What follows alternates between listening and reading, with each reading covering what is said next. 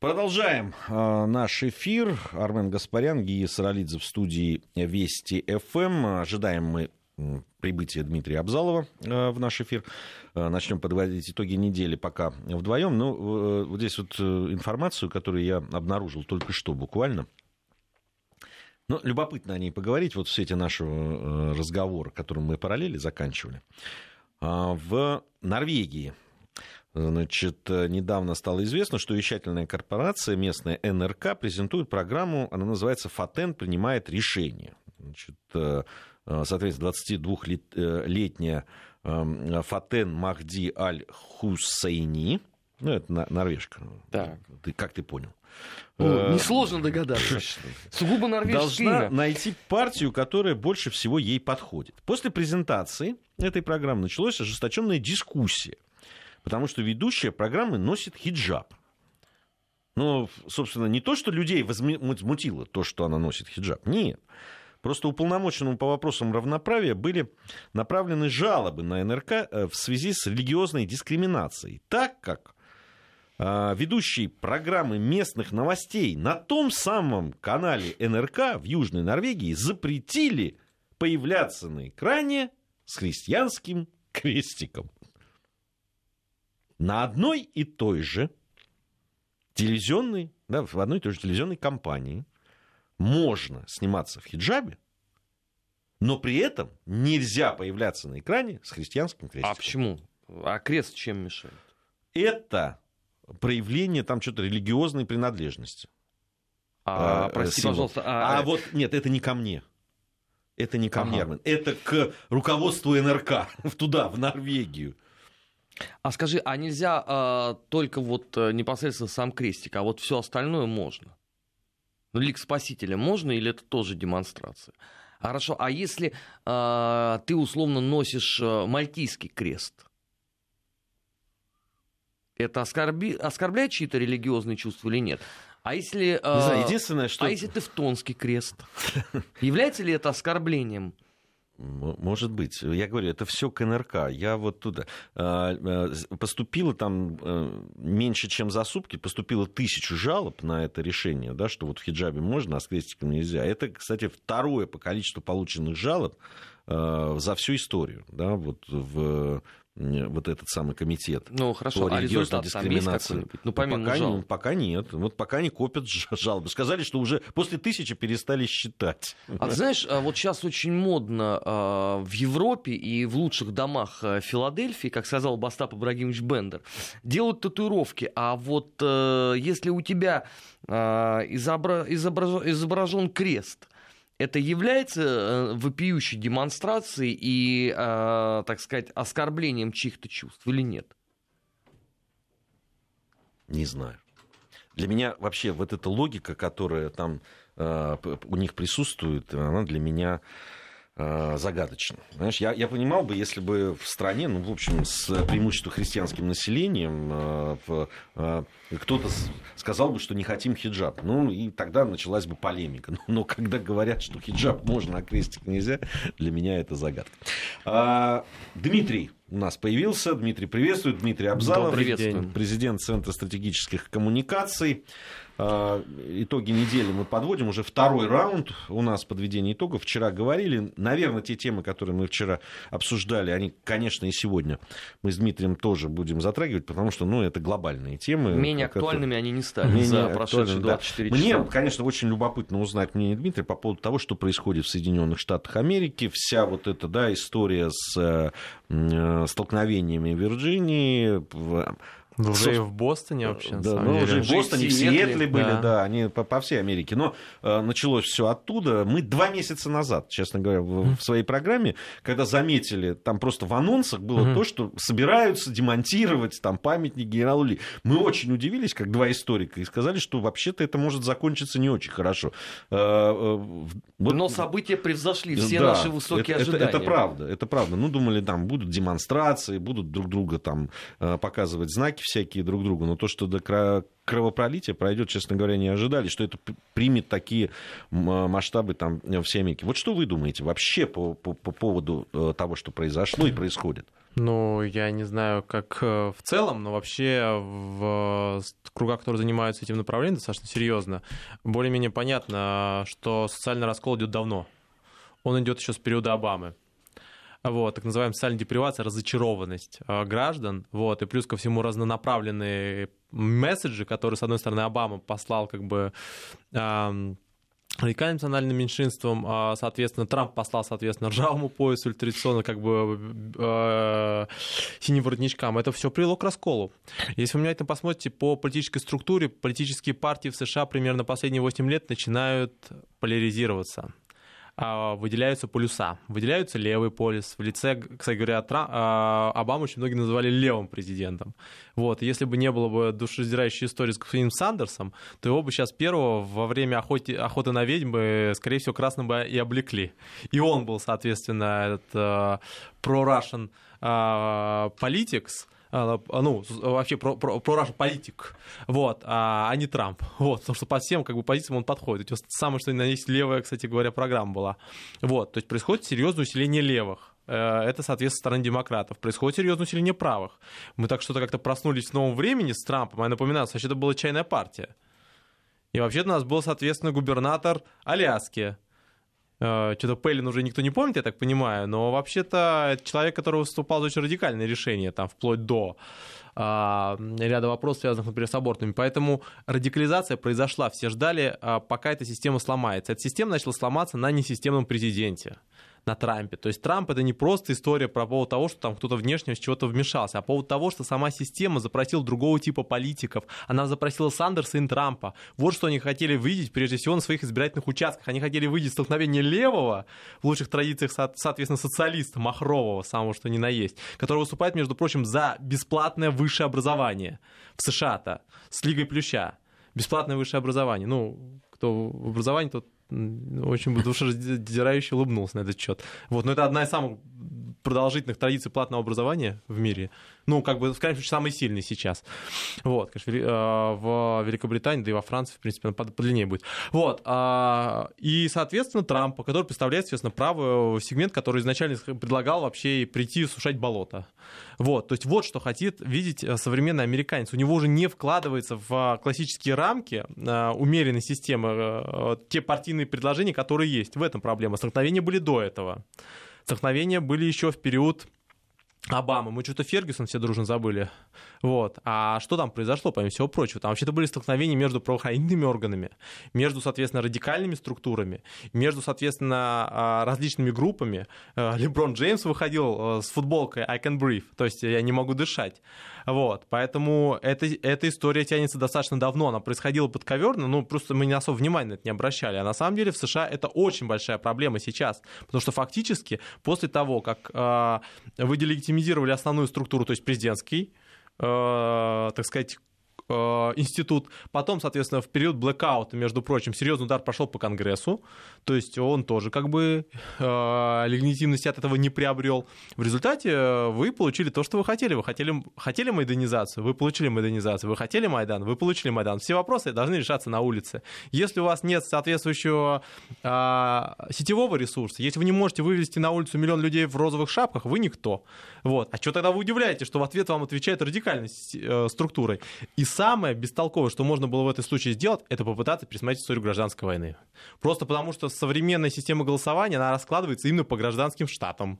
Сам, что ни на есть, э, ну, немного в технологические особенности. А они что, в принципе, не понимали последствия, которые Понимали, будут? все последствия понимали. Все последствия понимали, просто раньше этот вопрос всегда тушился. Он тушился по линии администрации президента. Звонили губернаторам, объясняли, общались, говорили, что никому это не нужно, избирательная кампания, что еще время не пришло обсуждать такие сложные проблемные темы, что ли это не просто как бы рабовладение, не рабовладение, ли это как бы вопрос, соответственно, как бы э, имеют ли, есть ли победители и проигравшие на самом деле в, в понимании именно консенсуса в гражданской войне. Ведь победитель там, в принципе, есть. Но консенсус был принят следующим образом, что как бы все равно все права штатов соблюдаются. Это еще глубже система состоит. На самом деле на этой системе строится система выборщиков, если глубоко копать. Ведь если сейчас сделать систему. Э, просто как бы общей, то есть, соответственно, прямой, то есть без... Э, ну, то, то есть большинство ну, выбирает, по численности, да. да, то демократы будут побеждать всегда. И как раз сохранение позиций штатов, в том числе штатов, которые как бы не такие многочисленные, но которые как бы сохранили свою аутентичность, она сохранилась во всей политической системе. Они представляют конкретное количество э, конгрессменов, они представляют конкретное количество выборщиков. Если вы сейчас всю систему разрушаете, то вы как бы убиваете многолетнюю традицию, в том числе права штатов, на основании которых, в том числе э, э, конфедераты, интегрировались в этот процесс. Вы сейчас ставите вопрос более системно, вы, вы, вы оголяете проблему, ну это как в случае с Украиной, на самом деле, классический пример. Вы ставите вопрос ребром, по которому раскалывается система опять на две части. В данном случае как бы, э, ну или на три части в Украине там с различными элементами еще.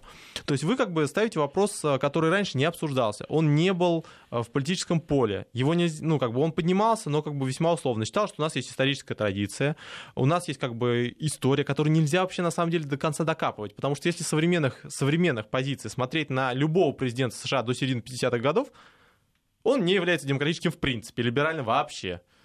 Я, э, напомните мне, пожалуйста, когда э, национальные меньшинства получили право на голосование. А ничего, что, соответственно, в значительной части президентов США были рабы в той или иной степени. Ну или в крайнем случае не имели к этому отношения. А ничего, что как бы у нас вообще-то эмансипация прошла позже, чем в Советском Союзе. Это означает, что все, кто в свое время, например, а, хоть в одном, соответственно, письме написал, что они поддерживают политическую систему, являются как бы не либеральным в нынешнем понимании, если с нынешними стандартами подходить к тому, что было в 19-20 веке, уж тем более, к, а давайте подойдем к таким же меркам генералу Гранту, но они покаялись и готовы выдавить из себя все наследие кто? тоталитаризма. Не, почему Грант? Те, кто протестует против Ли. Так тогда тоталитаристы, ну, то есть тоталист тогда понятие было вообще очень относительное на самом деле, как бы это кто кого-то. Я напоминаю, что, например, соответственно, вообще геноцид был в отношении южан проверен. Ты не представляешь, какие лагеря там, которые были, там вообще как бы не, не то, что Женевские конвенции соблюдать. Это как бы внутренний конфликт был, но все равно. Вот, поэтому... Ну, еще не было тогда да, справедливости да, ради Женевской конвенции, она попозже Женевской конвенции тогда не было, но как бы отношение, например, к заключенным, как бы ну, основное требование, например, ведения переговоров во время военнопленных, да. они тогда уже были сформированы. Как бы другое дело, что они очень были как бы не едины в системе. Вот, но проблема заключается именно в этом. Вы пытаетесь современного мира пытаться померить то, что было в начале 20 века. Ну, вы молодцы, а давайте посмотрим, кто у нас был, какие у нас были вообще правители в это время, э, положим, соответственно, в других странах. Замечательно, прекрасно. Монархия. Очень распространенный вид как бы демократического управления. Не конституционная, нет, нет, совсем другая. Вот, поэтому э, это это история, в которой мало кто выиграет. Есть определенный консенсус по целому ряду проблемных вопросов. Если вы их обостряете, заставляете людей определяться, причем определяться их на улице, это большая очень сложность. Плюс ко всему, вы что еще делаете? Эта проблема существовала. Всегда существовали вопросы, по которым республиканцы и демократы расходились. Вопрос абортов, вопрос, соответственно, а, вооружения, вот, соответственно, легализация или, например, запрета, точнее, она легализирована, запрет, соответственно, на а, личное стрелковое оружие. Вот. Все эти вопросы существовали. Вопрос заключается в том, что э, а, все равно по ним удавалось договариваться. По ним была полемика, по ним была дискуссия, но как бы вас не заставляли по этому вопросу э, как бы определяться каждый день. Сейчас фактически вам поставили вопрос, который такой является экзистенциальный. Вам по нему необходимо определиться. Вы вообще кого, за кого? Как бы за традиции, то есть как бы за интеграцию, например, южной э, там, позиции конфедератов, либо вы за современную составляющую, за реформирование, за все остальное, потому что дальше этот путь будет именно туда идти. То есть мы сначала пересмотрим все позиции конфедератов, потом, соответственно, а что дальше на политическую систему не перебросится, которая тоже, кстати говоря, всех не устраивает по выборщикам. Вот. Давайте дальше пойдем, давайте пересмотрим как бы все основные позиции, которые с этим связаны. Если вы принимаете систему выборщиков, тогда давайте, пожалуйста, выборы в Конгресс пересмотрим все дружно, потому что она, кстати говоря, связана непосредственно. А что за суперделегаты у нас такие есть? А что это они голосуют большими голосами, чем обычные выборщики? А давайте их снесем. Что это за привычка такая юная? Вот соответственно, и так далее. Давайте все как бы а кромсать. А государство образующих механизмов в результате вот этого сноса что-нибудь останется или, или только руины сплошные? Проблема заключается в том, что до последнего момента эта история всегда цементировалась именно как раз вот институтом президентской э, республики. Это была президентская республика в большей, в большей степени. Там не было, даже позиции премьера отдельно. Как бы, э, да, э, президент был очень серьезно связан с Конгрессом, он синхронизировался, но до этого перемычкой была партия вот то, что сейчас происходит, это видно. Партия избирает своего президента, и она подключает к нему весь ресурс на законодательном уровне, чтобы протаскивать его законопроект. Например, соответственно, там, торпедировать Обама Кэр или предлагать какую-то замену. Что происходит сейчас? Сейчас даже самые упертые республиканцы, которые как бы э, во сне не представил, что они станут на одну как бы сторону с Обамой и, соответственно, с демократами, голосуют против э, Обама Кэр. Точнее, за Обама Кэр против его изменения. В нем господин Маккейна. Вот Махрови республиканцы не видят. Я могу перечислить там, что 12 его непосредственных выступлений с критикой Обама Кэр. Но он выступает, соответственно, против Трампа просто потому, что это Трамп. Потому что как бы э, на фоне как бы угрозы с внешней стороны все должны сплотиться. И вот эта система дает сбой. Потому что если происходит разрыв между несистемным президентом и, соответственно, системным конгрессом, вот это приводит как бы к, это, к этому разрыву. То есть раньше каждая партия могла агрегировать этот протест. Вот, ну, например, соответственно, они чередовались друг с другом, соответственно, этот протестную составляющую она агрегировала. Не нравится вам Джордж Буш старший, ну, младший, ну, вы выбрали, естественно, Обаму, вот возложили на него как бы надежды. Он там пытается, делает, что-то э, что получилось, что-то не получилось. Не понравился вам Обама, есть возможность как бы на другого. Но если у вас сама система слам, сламливается, то есть если ваша власть представляется не просто как бы партией и президентом с этой партией связанная, а чем-то другим, вот это большие проблемы на самом деле. И в США сейчас эта проблема происходит, потому что э, э, Трампу самого связали, а потом спрашивают, а что ты не договариваешься со всеми, почему ты не смягчаешь позиции, а как он будет смягчать позиции, если как бы все высказывания по, по этому направлению все равно используются против него. Он сначала сказал, что как бы там все две стороны виноваты, как бы все, там, включая Шварценеггера, дружно по нему проехались в Твиттере. Потом он сказал, как бы, что мы должны через протест, то есть э, выйти как бы на э, новые стадии для того, чтобы как бы пережить. То есть у нас через протест выйти как бы к новой политической системе можно, а в США через протест к новой политической системе выйти нельзя почему-то. Вот. И там сразу тоже на него обрушится. Зачем вы стимулируете протест? То есть, что Трамп не скажет, все равно как бы в конечном счете как бы он за, а, за, все, совет... как, за, за, все, за все его будет критиковать. И Поэтому... советники разбегаются. Да, еще. ну а стратегия, это не просто советники, это стратег, Бен, ну его и так отжали как бы от процесса, но сейчас как бы там вообще начнется. Поэтому проблема как раз и заключается в этом. Вы э, последствия от ваших как бы таких аппаратного противостояния не видите. Людям нужна другая система. Они как бы запросили изменение этой системы. Они часто это запрашивают, надо просто ее менять. Нельзя как бы удерживаться на ней. В этом основная проблема. Вот в чем риски как бы того, что сейчас происходит в США. И последствия этого до конца немного не осознаны. Вот у нас сейчас будут выборы в Конгресс, ну как сейчас в следующем году, осенью. Это будут очень интересные выборы, всем рекомендую посмотреть. Потому что базовая социология показывает, что у них там, конечно, очень интересно все разворачивается. Я напоминаю, что конгрессмен у нас вообще геронтократия в США, то есть как бы конгрессмены очень возрастные, одни из самых возрастных в мире. Вот. Очень будет мило на все это дело смотреть. Вот. Особенно с учетом того, что как бы некоторые из них могут реально потерять свои позиции. Как бы это видно уже по базовым замерам. Вот. И плюс ко всему в преддверии этого будет происходить очень серьезное обострение. Если у вас при этом основная как бы рамка утеряна вместе, вместе с Трампом, как бы его твиттером, вот, то это будет приводить к очень серьезным центробежным процессам. Не, конечно, не речь идет о выходе Калифорнии или э, что-то типа такого, но вот о том, что вот искра, искра будет происходить, проходить теперь, естественно, по политической составляющей, это очевидно. То есть если при, при Обаме самым таким как бы трендом было сначала финансовый протест, ну, то есть там окупает или подобное, потом, соответственно, этнический, национальный, я бы сказал, то есть по как бы, ну, то есть по, по мечту, по национальному принципу, то сейчас он может произойти по политическому принципу. И вот это будет очень большая проблема, потому что как бы США всегда считалось именно как политическим монолитом, который позволял выплескивать этой протестной активности. Если сейчас вы этот клапан перекроете, если вы сейчас скажете, что единственный способ эти вопросы разрешить, это просто выйти на улицы, вот вам будет очень всем а, достаточно весело. Я напомню, что там столько внутри противоречий заложено, которые как бы ну, просто не оставались до последнего времени там и вокруг Бостона, и вокруг, соответственно, а, например, названий. Вы представляете, сколько названий придется переделать? А в США это происходит примерно уже лет 10. То есть переназываются школы, например, которые назывались раньше теми героями, у которых там э, были участвовали в рабовладении. Вот. Это переназываются публичные места. Вот. Это очень фундаментальный такой массив. Он потребует переназывания много чего. Я напоминаю, напоминаю, что каждый президент имеет право построить одну библиотеку, назвать ее своим именем. То есть представляете, сколько у нас библиотек за это время может потеряться. А успокаивать людей они как вообще собираются?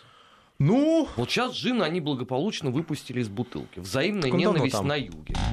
Да, Но как-то их надо же в чувство приводить. Да не только на юге. Ну, есть теория маленькой победоносной войны в Юго-Восточной Азии, которая маловероятна по оперативным данным. Вот. Ну, просто как бы теория есть. То есть, то, есть как, то, то, что она рационально маловероятна, абсолютно не значит, что в эту войну никто не влезет.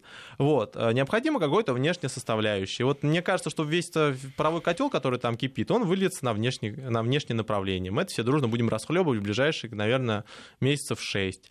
Вот, посмотрите, наверное, ужесточится риторика по Китаю. Трамп уже пытается переключить повестку. Там заявлял на неделе по поводу того, что как бы вообще а, Китай-то, конечно, неправильно давит на КНДР, и на КНДР и необходимо будет какие-то жесткие санкции применять. Я напоминаю, что, естественно, самый жесткий, который вариант может быть, это их мог а, объявить финансовым манипулятором. Вот, соответственно, более-менее радикальная позиция будет по ну, очень специфическая позиция будет по Сирии.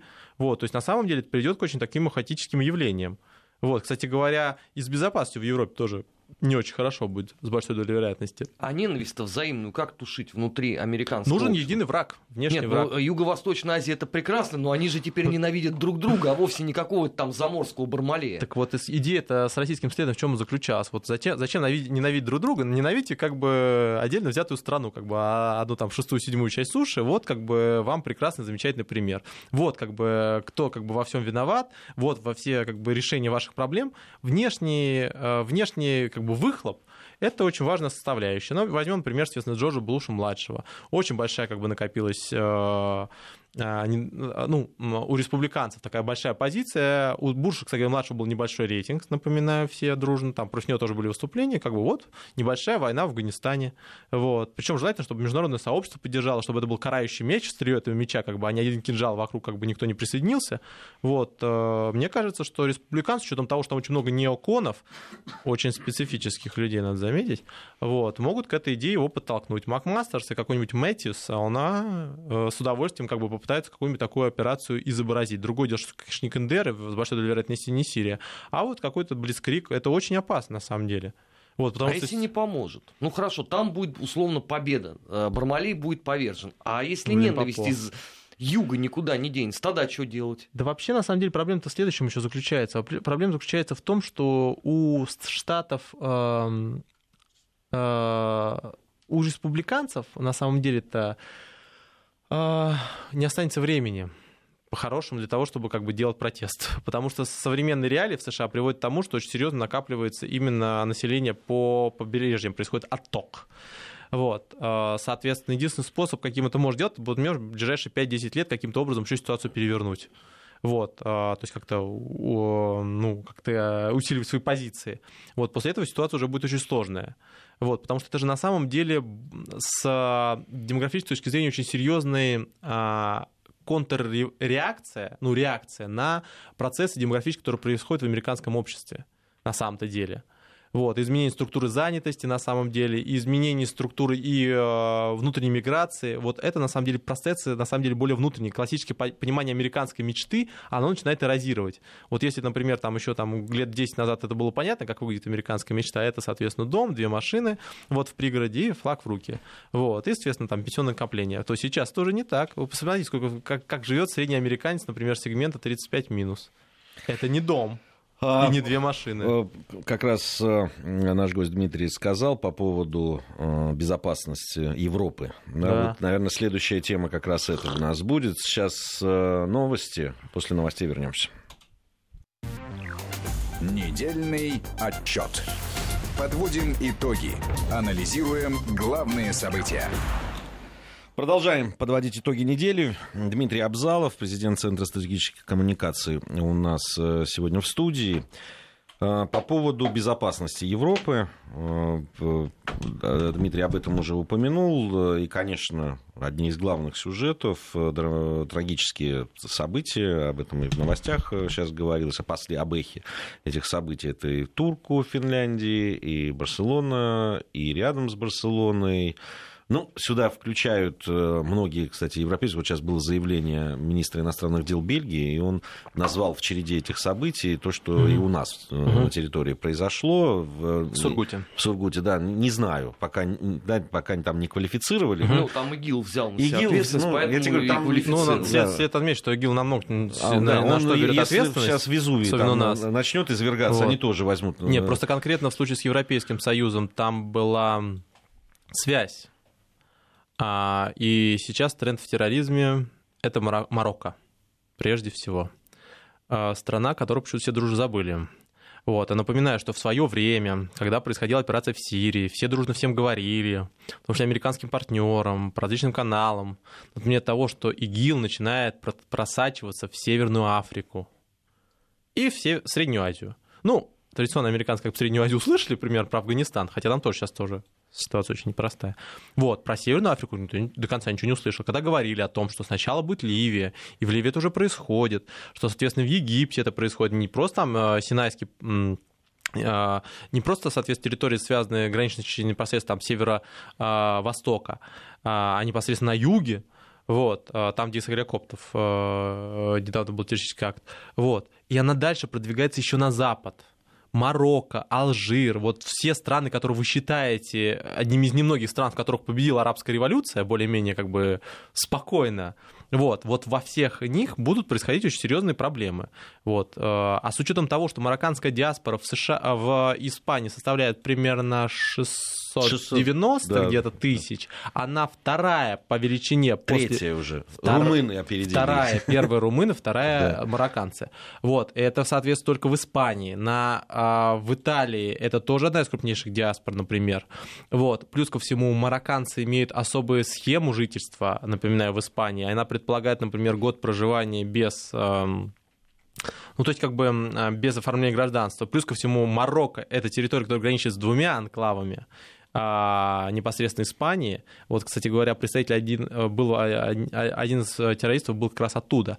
И напоминаю, что, скорее всего, организатором с большой долей вероятности являлся а, один из имамов а, мечети, который находится непосредственно в Каталонии, а, соответственно, и через этот город и через эту мечеть прошло значительная часть из 12 предполагаемых террористов, один из которых всего лишь в бегах, остальные ликвидированы в той или иной степени.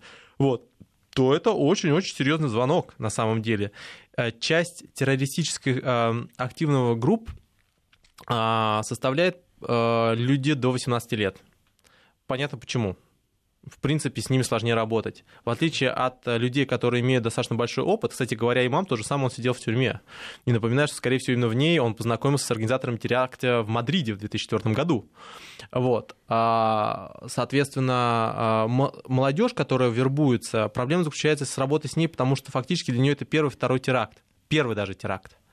И одно из первое или второе правонарушение. То есть у людей нет истории, они никак не значатся в базах, и сложно отслеживать в принципе. Некоторые из них, соответственно, не обладают полностью полнотой как бы а, прав. Плюс ко всему это, как правило, мигранты второго поколения, которые родились на территории Европейского Союза либо в анклавах. Вот, и проблема заключается в том, что это люди, которые нашли себе как бы сферу применения. На это накладывается в том, то, что у них а, появляются очень серьезные а, наставники. Я напоминаю, что последние данные показывают, на территории Сирии э, воевала, э, ну, сейчас на территории Европейского Союза находится примерно 3000-3800 человек, которые непосредственно воевали на территории Сирии. Воевали на территории Сирии, не просто ездили, а воевали. Э, из тех людей, которые поехали на территорию Сирии, примерно 12-18%, 12% были ликвидированы, 12-15%, то есть погибли непосредственно в, в военной операции. Примерно половина до сих пор остается там, а остальные вернулись. 30% тех, кто поехали, вернулись в Европейский Союз и не находятся под уголовным ответственностью. А что это означает? Это означает, что это спящая часть, то есть 3000. Это только пред, это предварительный подсчет. И на самом деле, как бы там они растягиваются до 12 на самом деле. Вот. Это, это только то, кто официально был непосредственно участвовал в военных действиях. Вот, теперь представим, у вас есть молодежь, которая, соответственно, не интегрирована в, э, в, в сообщество. Причем э, страны, которые непосредственно связаны с этим направлением, например, Франция, а, Испания, а, Италия, вот, а, да даже Германия. Вот. И теперь представим, что у них есть как бы люди, которые имеют опыт, соответственно, вооруженных действий. Кстати, по предварительным данным, изначально планировали они вообще взорвать собор Святого Семейства. Это крупнейший католический храм в мире так между делом, который строится достаточно давно, и небезызвестный архитектор, между прочим, изначально у него был. Вот, а не сработало, но потому что, кстати говоря, у них было обнаружено то же самое вещество, и, скорее всего, мам погиб именно при попытке как раз его э, ну, произвести, так называемая мать сатаны, с которой нас, между прочим, людей задержали в Москве. Его никто не использует в военных целях, потому что она очень взрывоопасна в процессе производства. Поэтому очень много взрывов происходит непосредственно, когда ее пытаются произвести. Вот вы представляете, что это, в принципе, единое, ну, фактически взрывное устройство, которое было использовано, точнее, взрывное вещество, которое было использовано и пытался использовать. Вот из-за того, что как бы не сработала там история, связанная с подрывом, была использована схема как раз э, французская. А, А Лазурного берега. спецслужбы так и будут э, в благоденствии А вот- наблюдать за всем А тем, вот что происходит. спец- а вот испанским спецслужбам надо, соответственно, напомнить историю с мадридскими терактами. Что тогда говорили? Тогда говорили, после мадридских терактов нам необходимо вывести войска из э, Ближнего Востока, что после этого никаких терактов э, в Испании не будет. Что они и сделали. Они и сделали это. Они одна из немногих стран, которые пошли на требования террористов. Они вывели свои вооруженные силы из непосредственной операции в Ираке. Не Попро- помогло. Вопрос. Я напоминаю, что действующий организатор, скорее всего, был, он как минимум сидел с ними вместе, с организатором теракта 2014 2004 года. Кстати говоря, за нарушение миграционного закон- э, законодательства он сидел. Что очень хорошо, э, очень характерно для марокканцев, потому что как бы, у них там как раз год пребывания. Вот. Хорошо. Вы в результате получили такой же теракт, как во Франции, который воюет. Какая разница тогда была от того, что вы оттуда выходили? Вы от этого ничего не выиграли. Вас все равно, по вам все равно проехали с теракта, причем в туристический сезон. И, и теракты сейчас пошли именно в туристический сезон. И основная часть э, граждан, которые пострадали, это туристы. Потому что ездят по самым э, как бы, проблемным улицам и взрывают уже туристов. То есть на самом деле удар идет уже по стране в целом. Не попытка убрать военных, как это было во Франции, и даже в Испании в какой-то степени такие попытки, в той или иной степени попытки были в крайнем случае, как в Великобритании. Сейчас опадают непосредственно на население, то есть на самые людные составляющие. И, как правило, в туристический сезон. А как вы... Хорошо, я очень рад за ЦРУ, которая взяла как бы дружно, когда я наконец рассказали, что, оказывается, теракт происходит в Европейском Союзе, сказали, ну, отлично, то вы возьмите, перекройте все, э, э, особенно после Франции. Да без вопросов. А возьмите перекройте все э, пешеходные улицы в туристический сезон в Европейском Союзе. Класс, а вы возьмите закройте Нью-Йорк на 4 года. Это не, это не решение. Э, Это ЦРУ предупредило о том, что необходимо закрыть, там, не знаю, там, Красную площадь или еще что-то такое, или весь метрополитен, Ну, а что, например. в другом месте Вот. взорвать нельзя будет. Да вопрос в другом. Вопрос в следующем. У вас туристический сезон. Это очень уязвимая составляющая. Вы представляете, что вот наехать сейчас на маш- машины можно фактически в мире в августе, когда у нас, соответственно, в умере, ну, в северном э, полушарии, э, в северной составляющей, у нас как бы э, идет лето. Вот. И в этот период у нас основная часть туристических маршрутов, она проходит по городам. У нас города переполнены в августе. В Европейском Союзе температура 30 градусов, 40 градусов. У них, соответственно, там пик сезона. Как вы закроете половину, например, даже как вы закроете хотя бы гиптически Барселону? А помимо этой улицы там будут другие улицы. Между прочим, там очень много узких улиц. Эти города, соответственно, старые. Они как бы изначально создавались не по принципу проспекта в Бразилии, например. Бразилия. Который, ну, проспект, там его, конечно, как бы слож- сложно давить, но все исторические достопримечательности, они связаны с узкими улицами. И часть из них действительно являются либо связаны с проезжей частью, либо нет. То есть, если вы единственная идея, которую можете накинуть после того, что произошло, это, знаете, перекройте все свои пешеходные улицы, ну, это отличное решение.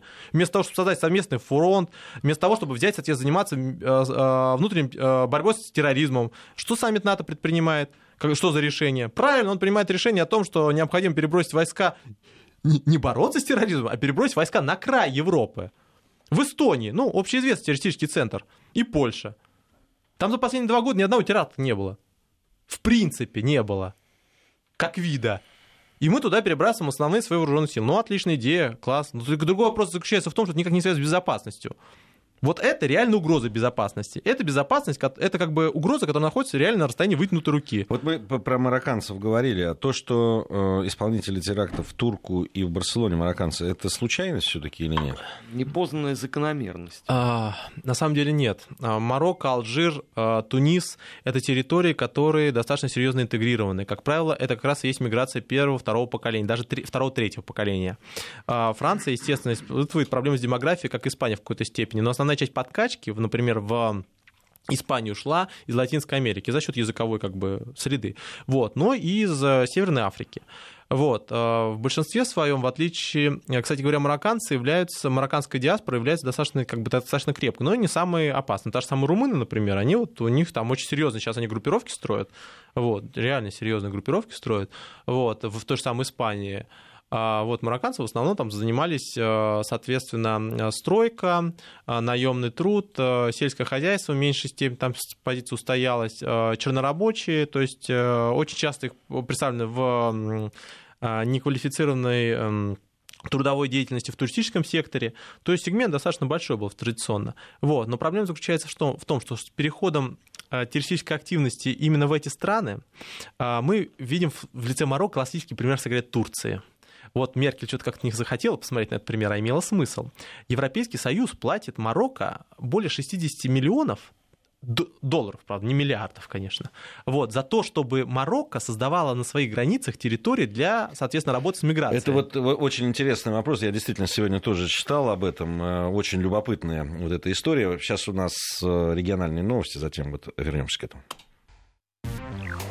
Недельный отчет. Подводим итоги. Анализируем главные события. Продолжаем нашу программу. Дмитрий Абзалов, президент Центра стратегических коммуникаций э, у нас в студии, сегодня в гостях. Э, вот по поводу Марокко. Угу. И действительно, э, вот того, что Марокко это как Турция для Германии в смысле сдерживания нелегальной миграции. Я напоминаю, что с Марокко в свое время с Турцией было заключено соглашение. Европейский Союз выплачивает денежные средства Марокко в целях создания обустройства границы, создания как бы повышения качества социального общежития, сформулируем так, в Марокко, с целью как раз сохранить, как бы минимизировать приток мигрантов. Потому что Марокко как бы, это достаточно зажиточная страна, вот, э, ну, по меркам Северной э, Африки, естественно. Вот. И поэтому такая же схема как раз, как, как использовалась Турция. Собственно говоря, Марокко и взяла, было взято за модель взаимодействия с Турцией только по Сирии сирийским беженцам. Тоже предполагают, что будут выделяться денежные средства, будут создаваться рабочие места, люди будут там задерживаться, и никто не будет ходить в Европейский Союз. Ну, конечно, Турция, Марокко намного лучше. Вот, но с Марокко это не сработало. Как не сработало и с Турцией. Я напоминаю, кстати говоря, что а, а, марокканцам на самом деле, с одной стороны, легко жить в Европейском Союзе, с другой стороны, сложно. А, потому что, с одной стороны, они получают определенный статус. А с другой стороны, Марокко за счет того, что оно является, она является стабильной страной относительно, то фактически невозможно получить статус беженца, а следовательно получать нормальное социальное пособие. Поэтому, ну, общеизвестная практика э, у нас такая, если кто-то хочет почитать сирийских беженцев, это невозможно. Почему? Потому что значительная часть марокканцев и алжирцев, они сжигают паспорта, вот, и э, регистрируются именно как сирийские беженцы. Потому что политзаключенные и политические беженцы, они получают возможность претендовать на гражданство. Это первое. Не на гражданство, а на социальный пакет uh-huh. имеют возможность претендовать. Их социальный пакет намного больше, чем простого трудового мигранта из Марокко. Поэтому очень большой трафик, который идет оттуда, он, в принципе, как бы не совсем правильно оценивается. Поэтому если считать, что там э, сирийцы как бы заполонили э, в прошлом году, кстати, решили из них марокканцы, вот, а здесь алжирцы. А вот спецслужбы, в принципе, не отличают выходцев э, из Сирии и выходцев из Марокко? А для этого надо иметь антропологическое образование, первое. А второй как бы, момент заключается в следующем. Никто... Вообще специальные службы в Испании находятся не на самом высоком месте. У нас, ну, по моим представлениям, но, в принципе, с ней как бы соответствует, думаю, а, общее представление. Самые сильные специальные службы в Европейском Союзе — это Великобритания, Германия, вот. А дальше пошли все остальные. Вот, Франция, Бельгия, это вот вообще там как бы по терактам все это более-менее видно. И вот примерно внизу где-то Испания. Хотя, а... по, по идее, мы говорили об этом, э, все-таки, да, там долгие годы борьбы там с бахскими, да, там э, Но они, специализи... они специализируются на внутреннем э, сепаратизме. Они, соответственно, специализируются по особому типу взаимодействия. Собственно говоря, британцы на этом, собственно, свои спецслужбы и построили, когда они боролись в свое время, соответственно, с террористической деятельностью Ирана. Ирана. Вот. А, германцы, в принципе, э, немцы, э, у них были хорошо поставлены специальные службы еще с периода, соответственно, разделенной страны. Вот. Но Испания в последнее время, после 2004 года, ситуация серьезно как бы изменилась. Во-первых, как бы у нас баски недавно заключили соглашение и сказали, что они не будут вести вооруженную деятельность, поэтому как бы необходимость спала. А во-вторых, как бы у них очень были серьезные, реально серьезные ресурсные сети, то есть э, разветвленные агентурные сети, например, в Северной Африке и частично остаются, ну, просто потому что у них там есть анклавы. А я напоминаю, как выглядит анклавы, кстати говоря. Это тоже вот, э, э, если кто-то хочет представить, как выглядит анклавы в Испании, это город, э, а там территории очень небольшие на самом деле, обнесенный стеной по периметру ну, вот так вот, с определенным как бы выходом. То есть это реально такие как бы островки безопасности. Еще их называют мечтой Трампа. Вот. Потому что в буквальном смысле они, ну, да, они шести, шестиметровые. Они там, обнесены забором, там система как бы, ну, если кто-то хочет посмотреть, посмотрите, это очень э, интересная составляющая. То есть на самом деле это это такое как бы э, внешняя составляющая, вот, но в конечном счете как бы это, в принципе, показывает как бы тип э, э, ситуации в регионе. Плюс ко всему на это еще сказано то, что вот службы, конечно, очень серьезно потеряли после сужения этой сети. То есть в последнее время в Северной Африке активно, активизировались французы, вот, они там и военные операции ведут, поэтому у них там сети распространены плюс-минус, плюс-минус, ну даже это им не особо помогает. Вот, без совместного обмена информацией это вообще очень сложно сделать. Вот, например, возьмем, тут еще ситуация очень сложная. У нас же Каталония, а Каталония у нас же выступает за референдум. Да, да, да. Вот. И сейчас все боятся то, что, эти, э, что Мадрид может официально воспользоваться ситуацией для того, чтобы показать как бы единство. Вот смотрите, вопросы безопасности вы самостоятельно решить не сможете. Вот. И это цена за выход. Потому что это, кстати говоря, был тоже важный как бы, вопрос э, в референдуме.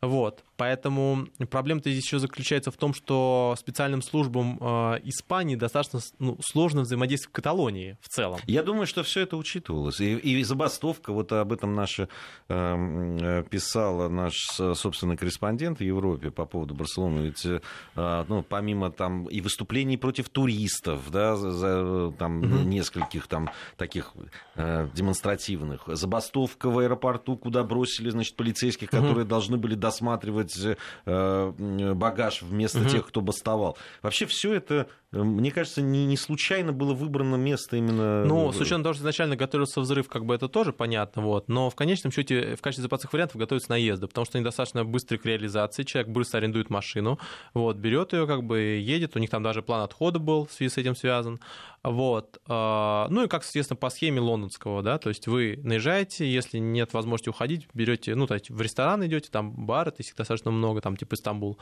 вот, и, соответственно, там пытаетесь каким-то образом забаррикадировать, каким-то образом другим способом выйти. Это уже распространенная практика, она очень активно используется, на самом деле. Это британский очень большой след.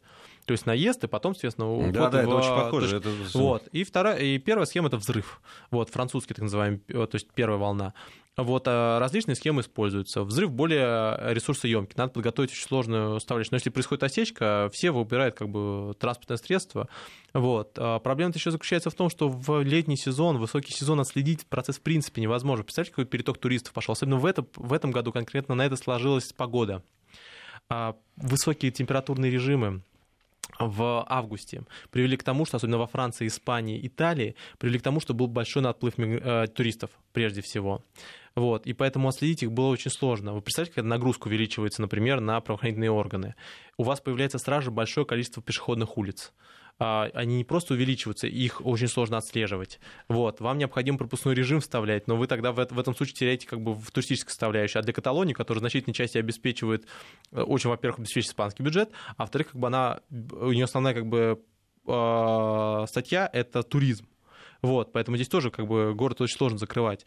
Поэтому вот э, в случае такой э, большой пропускной способности городов это обеспечить очень сложно вот на данном этапе, самостоятельно даже. Вот. Второй момент, э, абсолютно точно не отследили саму сеть. Она была создана вокруг небольшого города, небольшой мечети. Вот. Второй момент, человек сидел. Вот, это уже означает, что за ним определенный шлейф шел. Вот, его необходимо было отслеживать. Вот. И третий момент заключается в том, что необходимо, конечно, работать с сегментом 18-. Вот, что, вот тут надо что-то придумывать, потому что вот сейчас значительная часть исполнения от 30 до 40, в некоторых 60% это люди, которые не достигли совершеннолетия. Это люди, у которых нет никаких данных. Вот это очень большая проблема на самом деле. Молодой терроризм, или как называем так, э, львы халифата, как называется сегмент, Удаиш или ИГИЛ. Вот. Э, это очень-очень большая проблема, очень большой вызов который сейчас происходит. И чем будет упрощаться технологии, тем как бы сложнее будет с этим бороться. Кстати говоря, на это накладывается еще целый ряд эм, моментов. А в случае конкретно с данным террористическим актом. А, первое. Последствия того, что сейчас произойдет произошло, а последствия достаточно серьезные. Напоминаю, что в ответ началась как бы митинг против исламизации, начался разгон вот, то есть там происходит то же самое, что мы сейчас обсуждали до этого. Да, да, происход... да. да мы вчера самом... тоже об этом проблем, говорили. Про- проблема терроризма заключается в том, что происходит поляризация. То есть вы представляете, какое количество, например, как бы вот этого, э, то есть этой группы проживает, да, вы умеренных выталкиваете в позицию радикалов радикалов создает очень серьезную базу. Причем вы создаете радикалов везде. Но, кстати говоря, меня, конечно, убило все-таки отдельное лирическое отступление двойных стандартов все-таки.